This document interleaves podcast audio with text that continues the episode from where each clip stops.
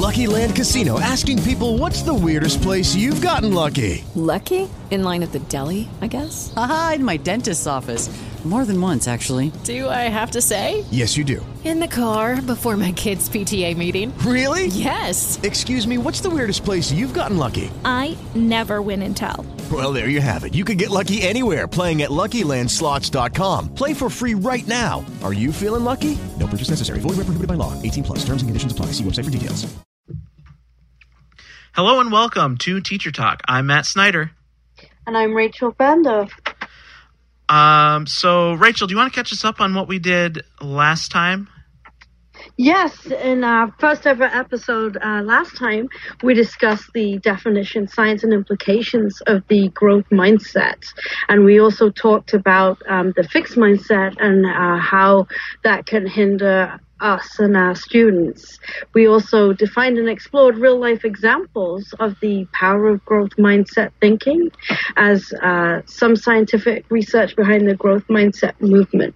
And in addition, we also concluded uh, with brief discussion of the famous Carol Dweck's uh, TED Talk about the power of yet, which Oh. was great. Uh, always love to listen to Carol Dweck. Um, yeah.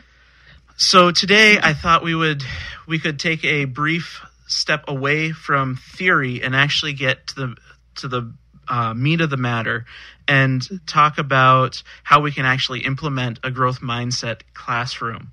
So we're we're going to talk about one specific activity today um, called the PIT activity, um, and it kind of describes how learning occurs. Um, we're, we've got a couple of cool sound clips to help you remember uh, the different stages of the pit of learning.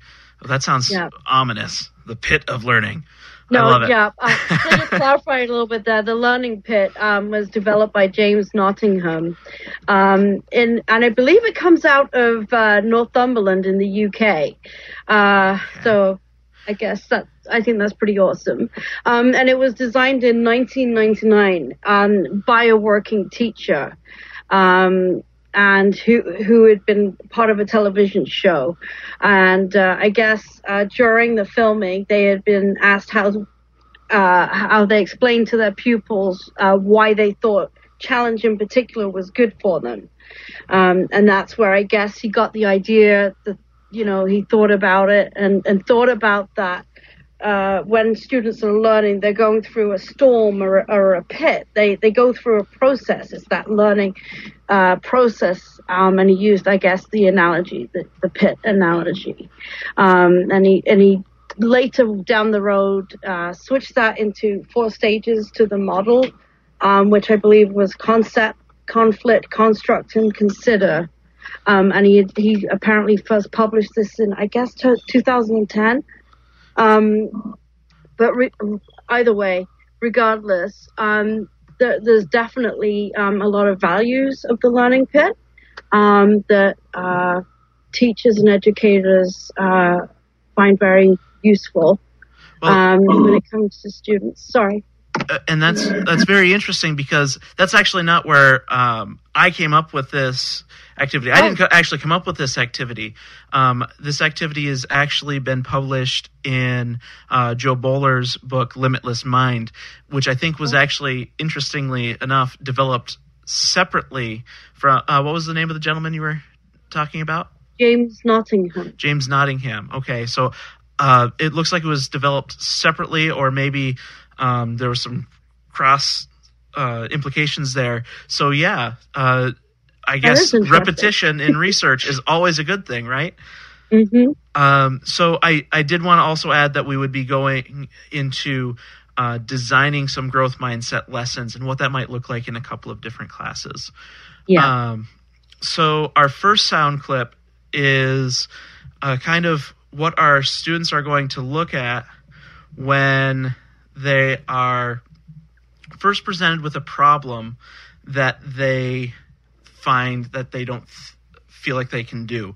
Um, and we've all seen this, but I think the the best uh, place to go for some of these things is sci-fi and and Yoda, Master Let's hear Yoda, near and dear to our heart. We'll never get it out now. So certain are you.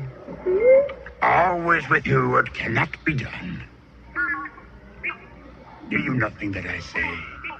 Master, moving stones around is one thing. This is totally different. No, no different. Only different in your mind. You must unlearn what you have learned. All right, I'll give it a try. No, try not. Do. Or do not.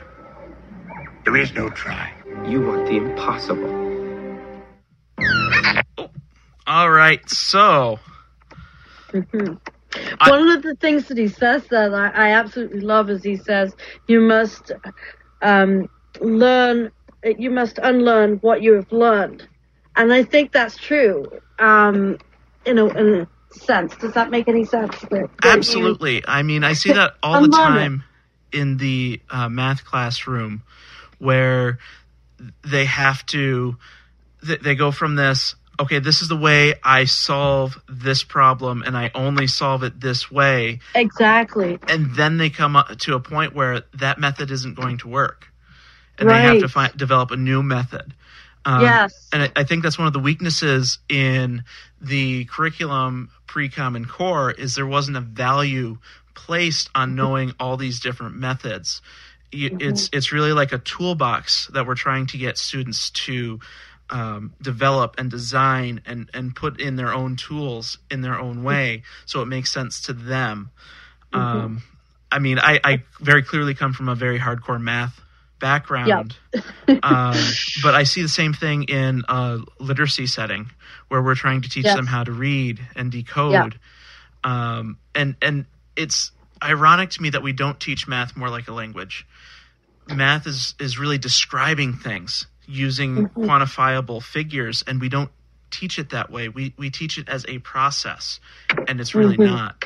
Do you see that same kind of thing in other subject areas, Ray? Yes, actually, I do. I actually uh, was in a social studies class. Um, I, I had to. I was at the time a one-on-one aide with a student um, who was learning history, and because he had uh, difficulty with um, reading comprehension, he was given an assignment that had that was a, an, a he had to uh, read the information and answer the questions. But because he struggled with the uh, reading comprehension part, you know, uh, navigating the um, answers was incredibly challenging for this particular student. Um, so I, I, there again, once again, I guess, you know, I saw a lot of things going on where he was uh, doing what I'd like to call sort of escapism behaviors. He was fidgeting, he was getting up, he was like saying, I need to go to the bathroom, like any kind of excuse not to sit down and face the challenge of his, of his work, if that makes sense. So, Oh, that, um, that makes total sense. Um, and and actually, it kind of reminds me of a quote that uh, my dad and I were talking about. Uh, I don't re- I don't remember who said it, but the quote goes something along the lines of, "Kids will do well if they can." that's true.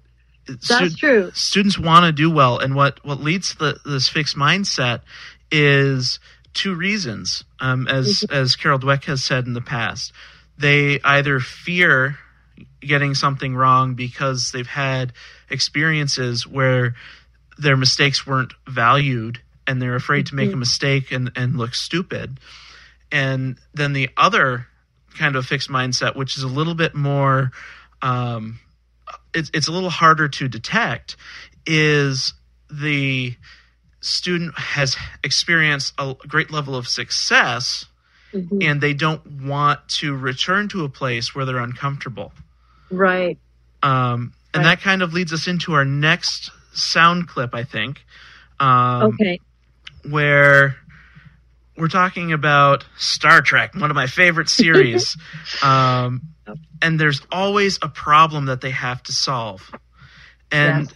you know, it, it always looks hopeless in the beginning. And, and I'm going to leave it Mhm. right there as, as we play this next clip for you guys. Okay. Scotty, I can't change the laws of physics. I'm a doctor, not a bricklayer. You're a healer. There's a patient. That's an order. That may be impossible, sir. Things are only impossible until they're not. Yes, sir. Scotty. And Can I just comment on those uh, sound clips? In each one of those sound clips, they have someone telling them they can do it. You know, it's only impossible until it's not. You know, somebody is telling you you can do it. You know, somebody is saying, "Damn it, I'm a you know I'm a doctor. I'm not any. I'm an engineer. I'm, you know, someone is telling them you're not just that. You know, you're more than that. And in a way, that is the educator's role to to be that um, positive mentor and that positive role model, and to encourage the students and say you're more than that. It's okay. You know, don't shut down. Don't um, don't put yourself down. Don't beat yourself up. Don't be your own worst enemy. There's more to you, and you're you're capable of more, and we believe in you. Right. And you know what's key is that person Mm-hmm. doesn't have the same skill set as the person he's inspiring. Mhm. Doesn't have the same background, doesn't have the same knowledge. Right. Uh, you know, Captain Kirk was the captain of the Enterprise because he was a leader. He was he pulled the Mhm. best out of people. Captain Picard, well, he was a scientist and a, a, student of uh, history. hmm He, it wasn't his specialty to work as a scientist. He was a leader. He was pulling the best out of the best people he had. Right. Um, and I, I think that's very crucial in the very beginning when that when the students Well, isn't that the same with a teacher? They bring out the best in their students, and they know the capabilities, you know, um, the strengths and weaknesses of every individual student.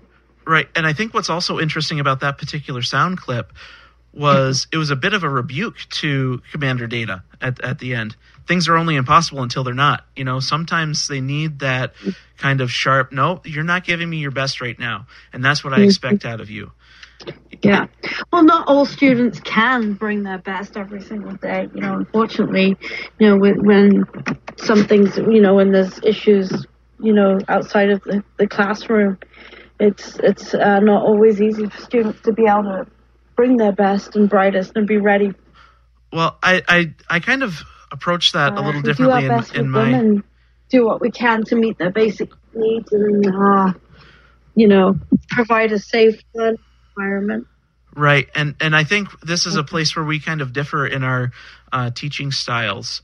Um, Mm-hmm. I pull out, I try and pull out the best of my student on that day.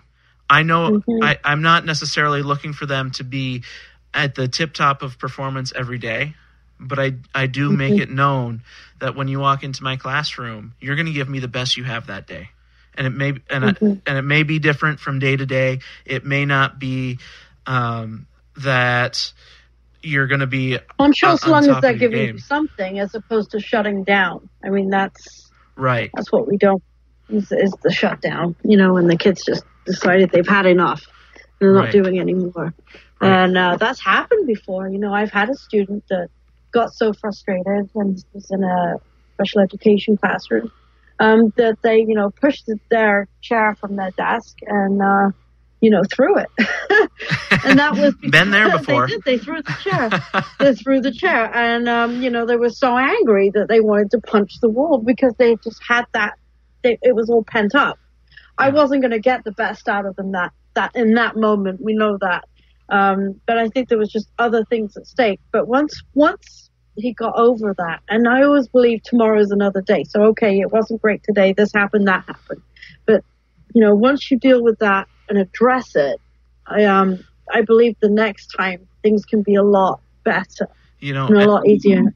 And, and I always reflect too. What made him? What was it about that lesson that he got so frustrated about? What was it that he feel that he wasn't capable of? You know, what you- you observe it as as a teacher. You think back and look and go, okay, what was happening before that? What was happening after it? You know, why did he get so frustrated? And what can we do?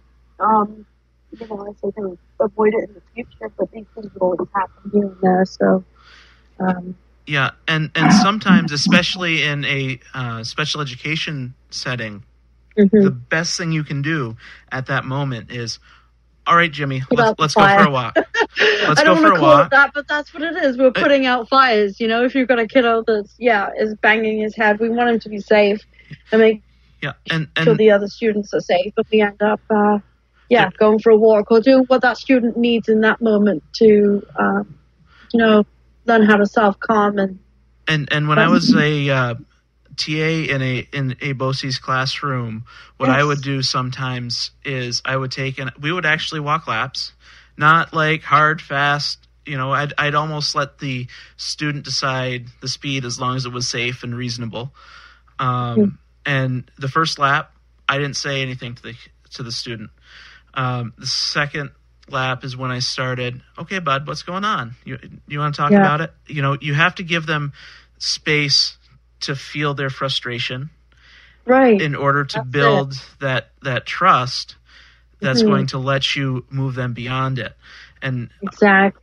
and it it's you know the best of them that day is Yes. them is the student understanding that they're upset and and getting the student to realize why they were upset. Exactly. and and it's hard. At, at- like i said i was in a preschool room. They're capable of it. And and i think a mistake that a lot Mm-hmm. Oh, yeah. of teachers make is we get we put these labels on kids and we assume that they're not capable of well, of a lot of things I was a pre-K teacher as well, um, and I, I was uh, the lead pre-K teacher, and I, I have to agree with that um, assessment. I felt to a degree that excuses were being made for children because they were younger, um, and there was just a natural assumption that they're younger and therefore aren't as capable of understanding concepts or behavior. And i don't i don't believe that at all. Like i think you know um, if you can if you make it clear what your your routines are make it clear what your schedules are if you make it clear uh, what's expected of them it does take additional time but they get there you know Um, absolutely. Um, so, and and this is usually where I find this this second stage. They're they're they get frustrated because they th- they think that Right. they can't do it, and and that's why I I tend to. I mean, of course, you've got to know your student. You've got to understand where they're at. Um, but this is where I find that I need to push them a little bit more. I need to push Mhm. them past this point of frustration. Um, for them to be um, successful. Um, and and really, it, it's kind of that kind of leads us very nicely into our next clip. Um, so now we're leaving the sci-fi realm and we're going more into the fantasy realm with um, the Lord of the Rings, and uh, well, I'll, I'll just leave it there. Yeah. The beacons are in the! The beacons are lit! Gondor calls for eight! And Rohan will answer. Muster the Rohirrim. All right, so you know, it's not always going to come from a teacher. Ideally, it will not come from the teacher in my opinion. Ideally, their help will come from themselves. Ideally, the student will reach a point where, oh, this first piece makes sense. Now that I know that this first piece makes sense, I'm going to play around with this other piece until something fits. And as we were talking about with the growth mindset, to me, that's that aha moment, you know, that, ah, we're finally uh, starting to understand it. We're starting to. Right, and, and it doesn't mean that they're not making a mistake. No, that's Um, true. in in my experience, uh, towards the elementary end of education, we're terrified of having the student make a mistake. Oh, I. I have I have Yes. taught in an elementary classroom, and I remember having that feeling. Mhm. Um, this was also before I knew about the growth mindset and and knew that mistakes were a huge piece of learning. You have Mhm. to make a mistake to learn something. If you are not Mhm. struggling to understand something, you are not learning something. You're merely repeating what you already know. Right. Um, And it leads the students into a full sense of security um, and full sense of confidence if they think they've mastered the material, um, you know, and, and, and, you know, that's not the case, that the, the, there's still some more learning that needs to be done. Ab- absolutely. And this is where it becomes very important not to belittle a student for making a mistake. And, and I, I am using a, a strong word there mm-hmm. because when you are overly negative about a student's performance, about a student's efforts, they mm-hmm. learn to not put forth an effort because it's not valued. Um, mm-hmm. I see this in mm-hmm. multiple places that I have worked in. I have seen this outside of education, and it's what yeah. leads to burnout. Students mm-hmm. Experience burnout just like a teacher experiences burnout. Oh, yeah. Yeah. And, and I don't think we recognize that enough sometimes. And this is the key point where it happens. If you are continuing to work and work and work and work and you feel like you're not making any progress and you've got somebody coming down coming at your throat for for making a small mistake yeah you know what's your incentive to do better well exactly yeah and it's not helping the student i don't feel it's even remotely helping the student um, if you're sort of making them feel uh, bad about the lack of progress that they've already made. You know, um, berating them using a sort of um, I don't want to say derogatory tone. You know, using a tone that is sharp. You know, make it. They're not obviously they don't. Um, they don't want to make mistakes in the first place. I'm sure they're not doing it deliberately. Um, you know, I think there's a certain amount of pressure uh, pressure on educators. Um, you know, because of the way we're evaluated, and um, you know, I think you know in this particular world that we're living in, especially right now with the quarantine and the distance learning, I think there's a lot of pressure on teachers to um, keep things going um, and, and keep things going well. Um, and that's not easy, you know. they have a lot going on. Um, so yeah, absolutely. Um, it, you're you're you've got to know how to press your students. I had a, a math teacher in um, high school, and I believe he's still uh, teaching. So I, am not going to say his name because, um, unfortunately, nope. while he was one of my favorite stu- favorite teachers, mm-hmm. he would be ridiculed for some of the things that he did in his classroom, even though he got very good results. And he got very good results because he knew oh. that he was pressing us to be better. Um, mm-hmm. I made certain that I was careful with my work. Mm-hmm. He wouldn't, he would never harass you for making a mistake, but he would kind of pick on you pretty heavily if you made the same mistake over and over again. Mm-hmm. Um, but for me, that was a motivating factor. For another girl in my class, um, she did shut down because of it. So you really have to know and change your style to suit your students. And to, you know, for me, it was perfect. That was the help I needed. Mm-hmm. I, I needed someone to say, hey, you're being a bonehead. Stop it. Yeah. But for other yeah. people, they need that, okay, you made a mistake. That's okay. Let's move on. Yeah. It's not easy. I think as educators, it's not easy to get that balance, you know. Uh, but you're completely right. What works for one student and what works for another is just two different things. Right. And I should add that if you told me I made a mistake, it's okay, let's move on. I'm not going to mm-hmm. fix that mistake. I need mm-hmm. that person to sit there and be on my butt telling me that I need to, to work harder at getting things right the first time. I need mm-hmm. I need someone to drive me. Yeah. To do to do better. Um, What's so, the difference between a motivated student and a non-motivated student?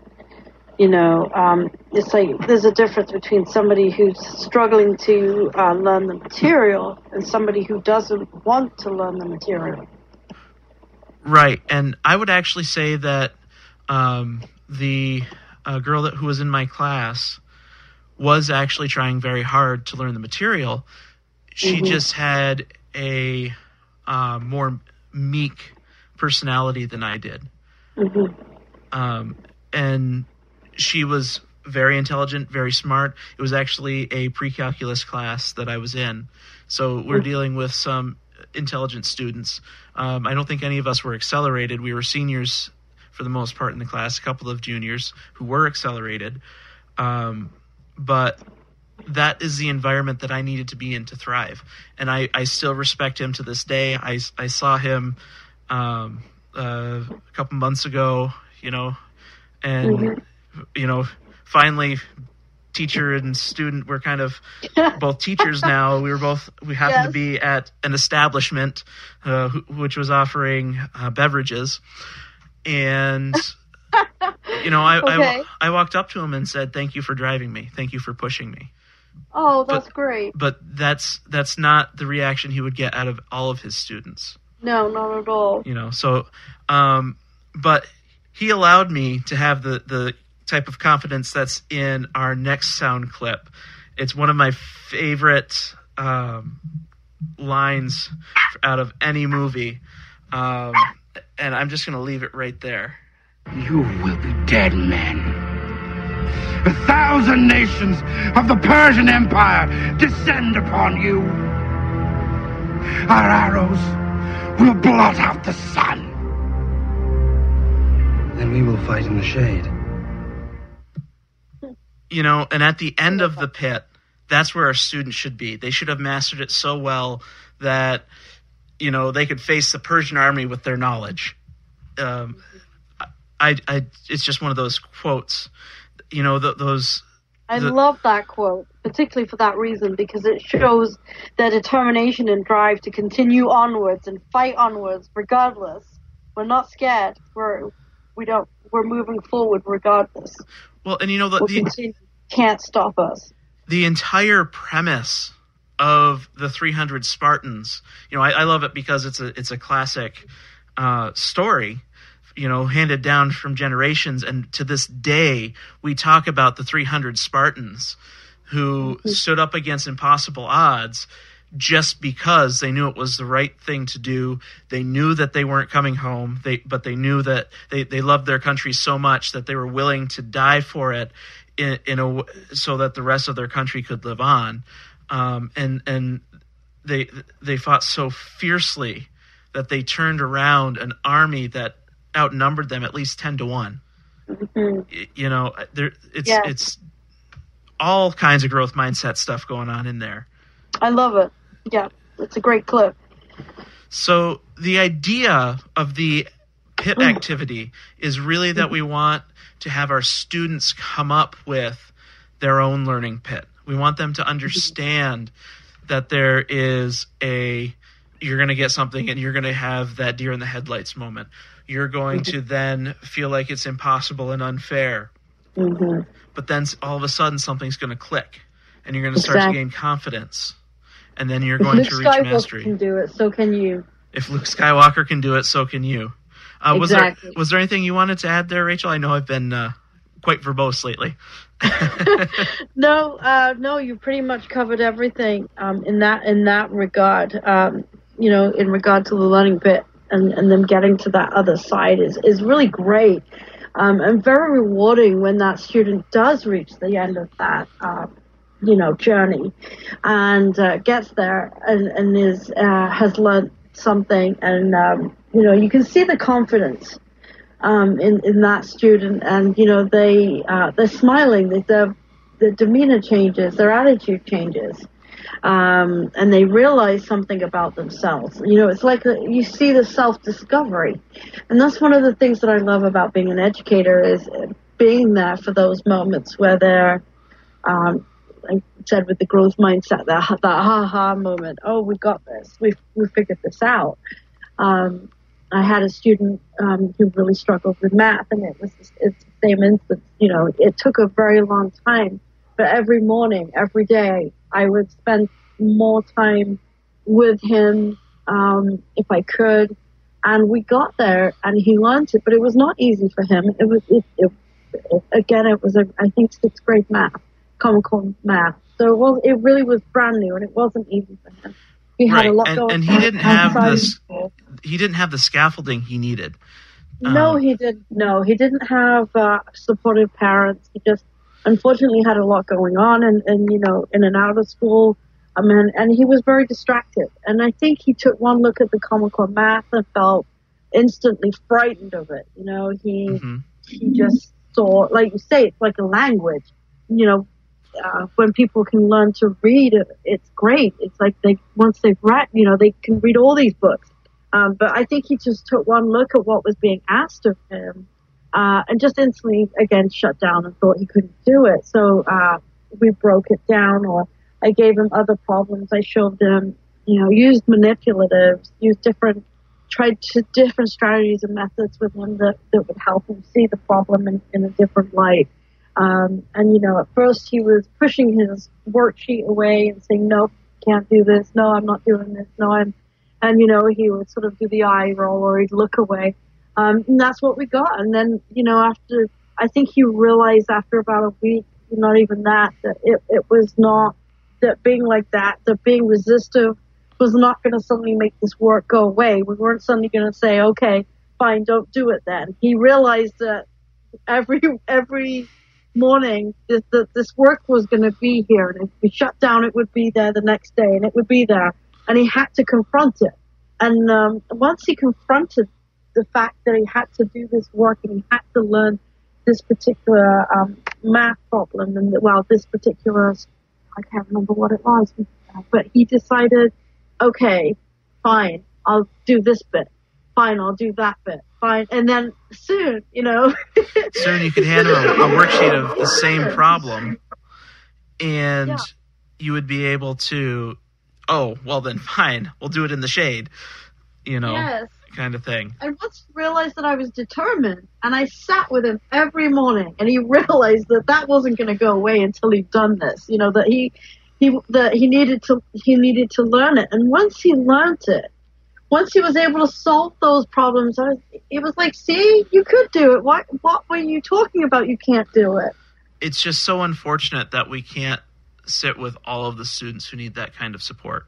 Yeah, our, it with, is. With our class sizes being what they are. Oh yeah. I, I see my kids uh, 40 minutes a day per class. Um, some days I will see them 80 minutes. That might change this next year because I teach a math lab for the course that I teach. Um, but I bet you don't even see lunch, do you? Do you get a prep time? I do. I, I'm fortunate enough. I get two prep times and a lunch. Um, mm-hmm. But being honest with the population I work with, they're great kids. They are mm-hmm. awesome kids. I, I really enjoy um, working with my kids, but they have a lot of needs outside of school, and yes. the amount, the sheer amount of energy required to address those needs before we even talk about content um, mm-hmm. is is overwhelming, and on the scale that it is for for the population I'm servicing. I feel like so much more is expected of the educator. You know, we have to be that counselor. We have, you know, and, and I think, you know, a lot of us do so gladly to serve the students. Um, but it can be also very draining for the educator. Um, Professor Dr. Harvey at SUNY Potsdam, he told me once an analogy about a bucket full of um, apples, and he uh, he got this from uh, I think it was called Invitational Education, uh, probably. Yeah. Right. That's right.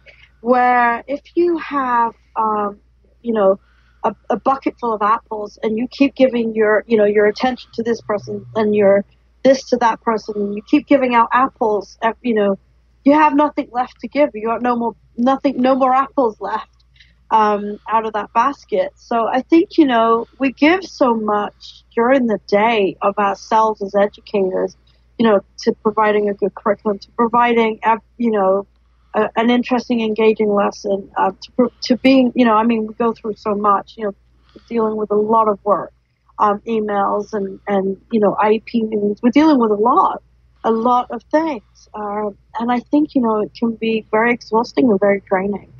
Um, you know, we need to remember that we need to think about ourselves and, and make a little more time for ourselves, but we don't. There's no time to have.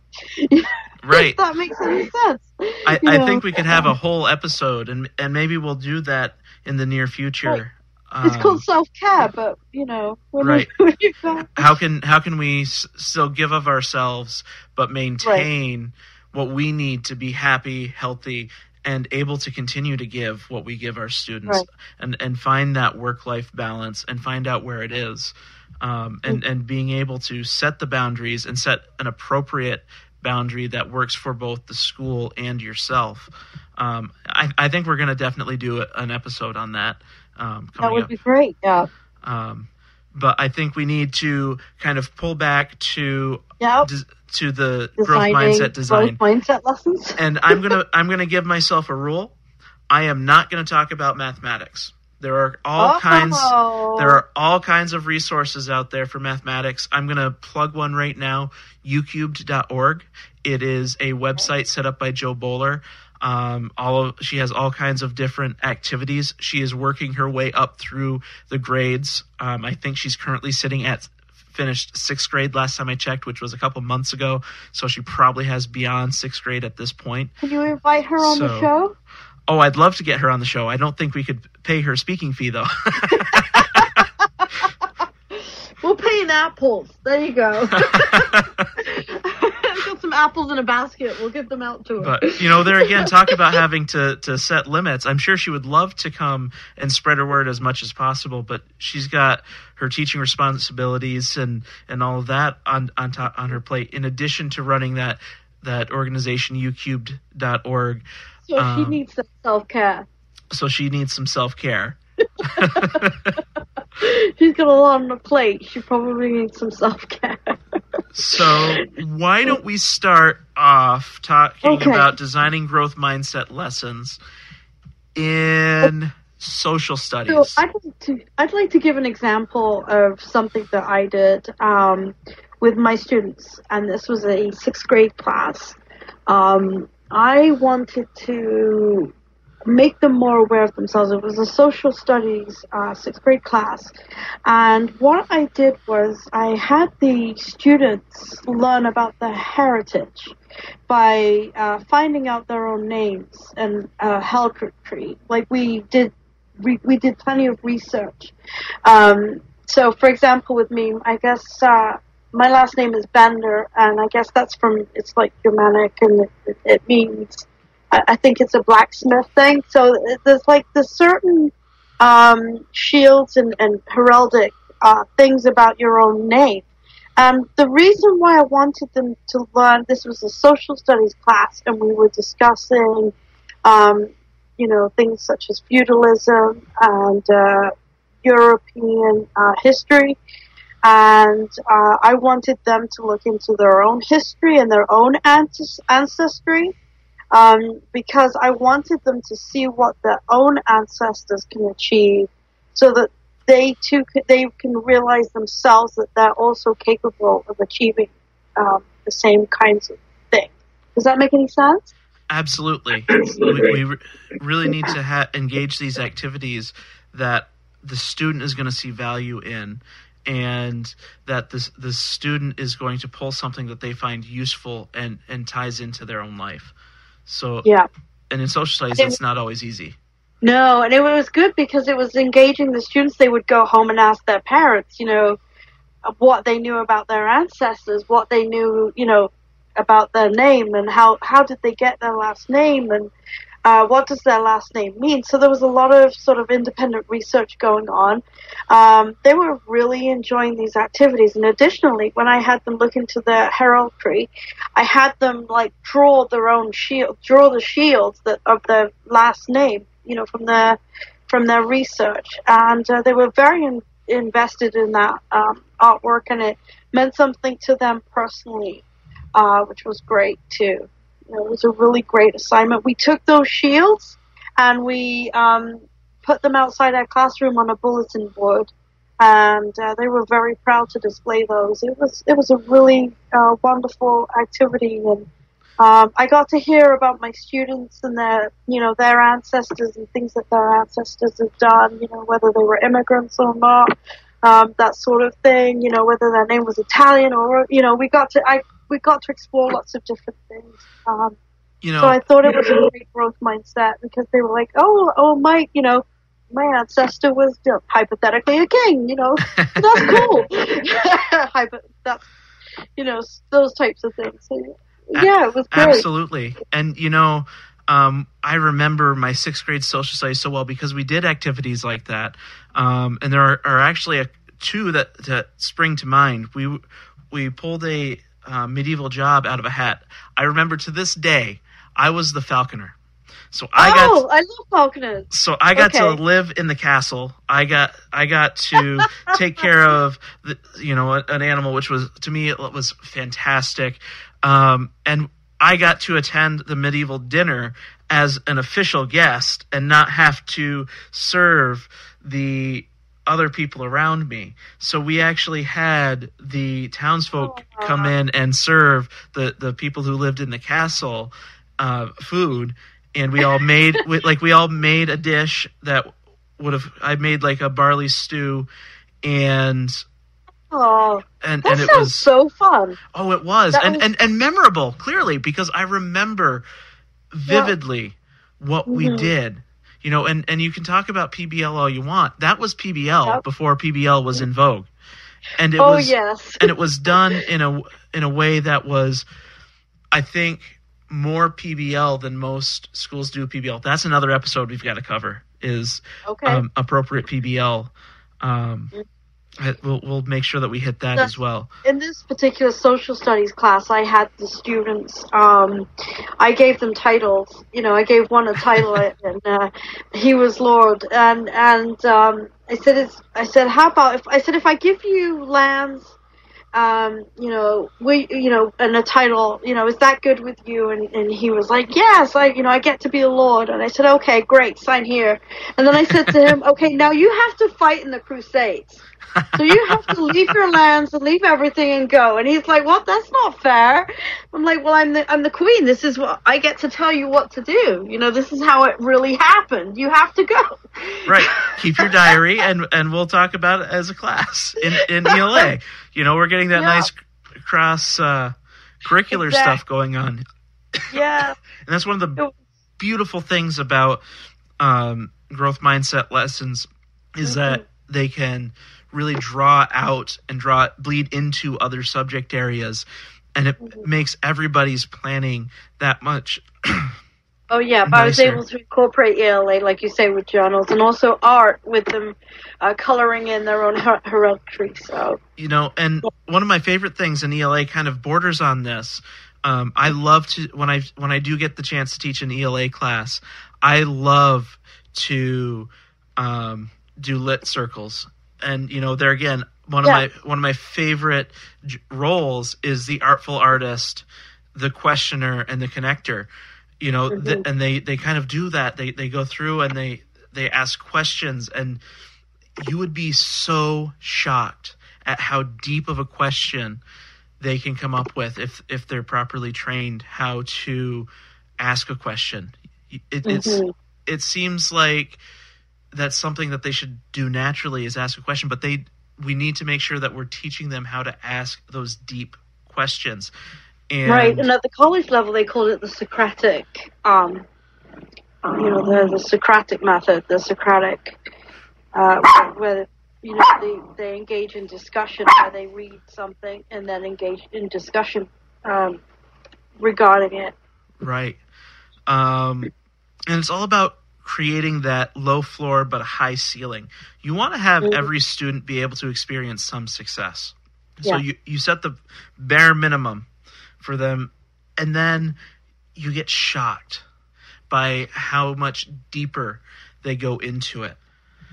And that's Um, wonderful. And and And that that engaged deeper thinking is really important. every group of students where where you set them up with a low floor but have have the question be that if they answer that they're not quite satisfied hmm you know it's it's asking those questions um for for me I know i promised i wouldn't talk about math but i did a math modeling problem with my group of students because it was something different. It was it's not i'm not going to say it was less rigorous. It was less standards based but it was Mhm. still a rigorous activity. I asked them um, is it better to rent or own a house?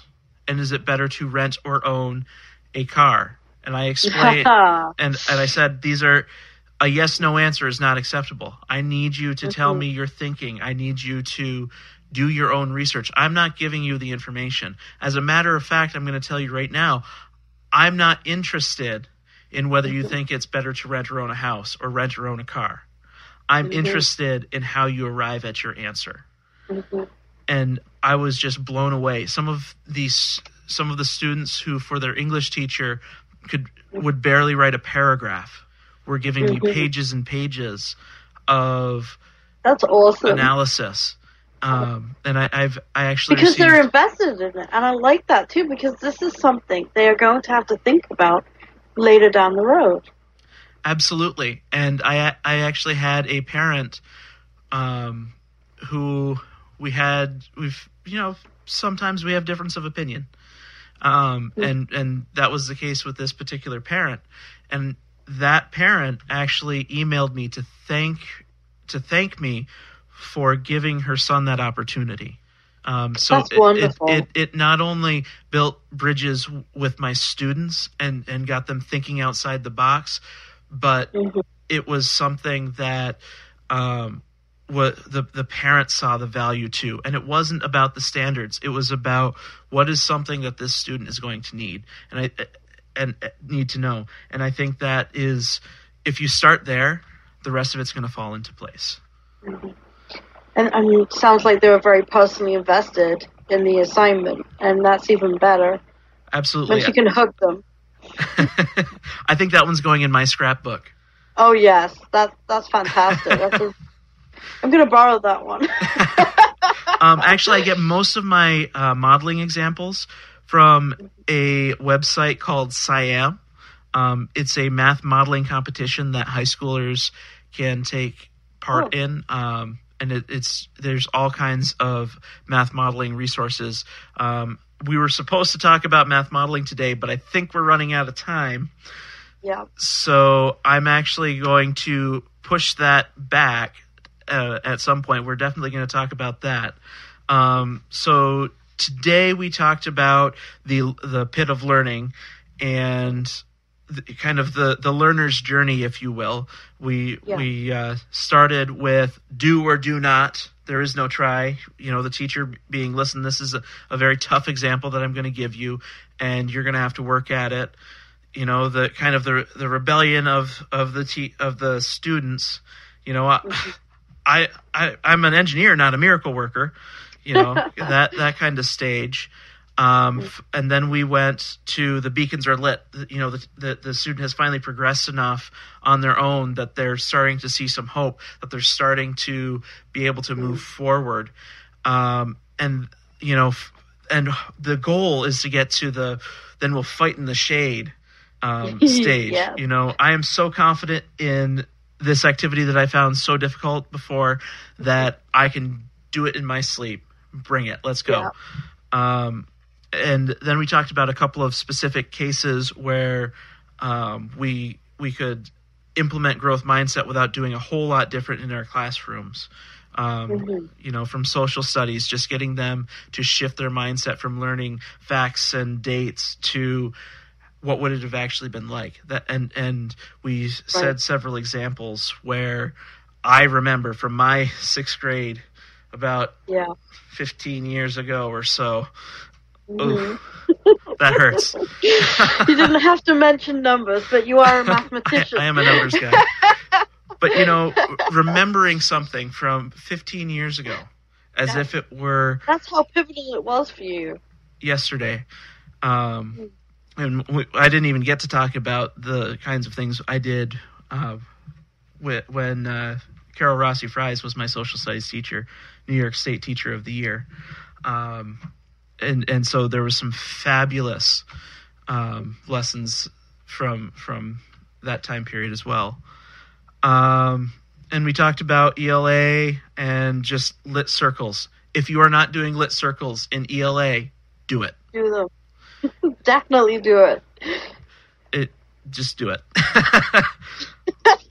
well, I think our hour is up. Um, Yeah. And I'd like to thank you for listening. Um, our next recorded show is scheduled to come out on June 15th. Um, Feel free to join our Facebook page at www.facebook.com slash Teacher Talk New York. Uh, that's all lowercase letters. Yeah. Um, And we'll be there as well to answer any questions. Um, and feel free to Joe. yep, feel free to write us um, and let us know what you want to talk about. So far, it's been uh, two educators that want to spread the gospel, but we're more than willing to talk about issues that you're having in your classroom and, and ways Mhm. to handle it and and pooling our resources to help you. That's what this podcast Yeah, is all that's about. right. That's right. Right. We're here to help. Well, and this is Matt Snyder signing off. Okay. This is Rachel Bender. It's been wonderful. Thank you, everybody. With the Lucky Land slots, you can get lucky just about anywhere. This is your captain speaking. Uh, we've got clear runway and the weather's fine, but we're just going to circle up here a while and uh, get lucky. No, no, nothing like that. It's just these cash prizes add up quick. So I suggest you sit back, keep your tray table upright, and start getting lucky. Play for free at LuckyLandSlots.com. Are you feeling lucky? No purchase necessary. Void where prohibited by law. 18 plus terms and conditions apply. See website for details.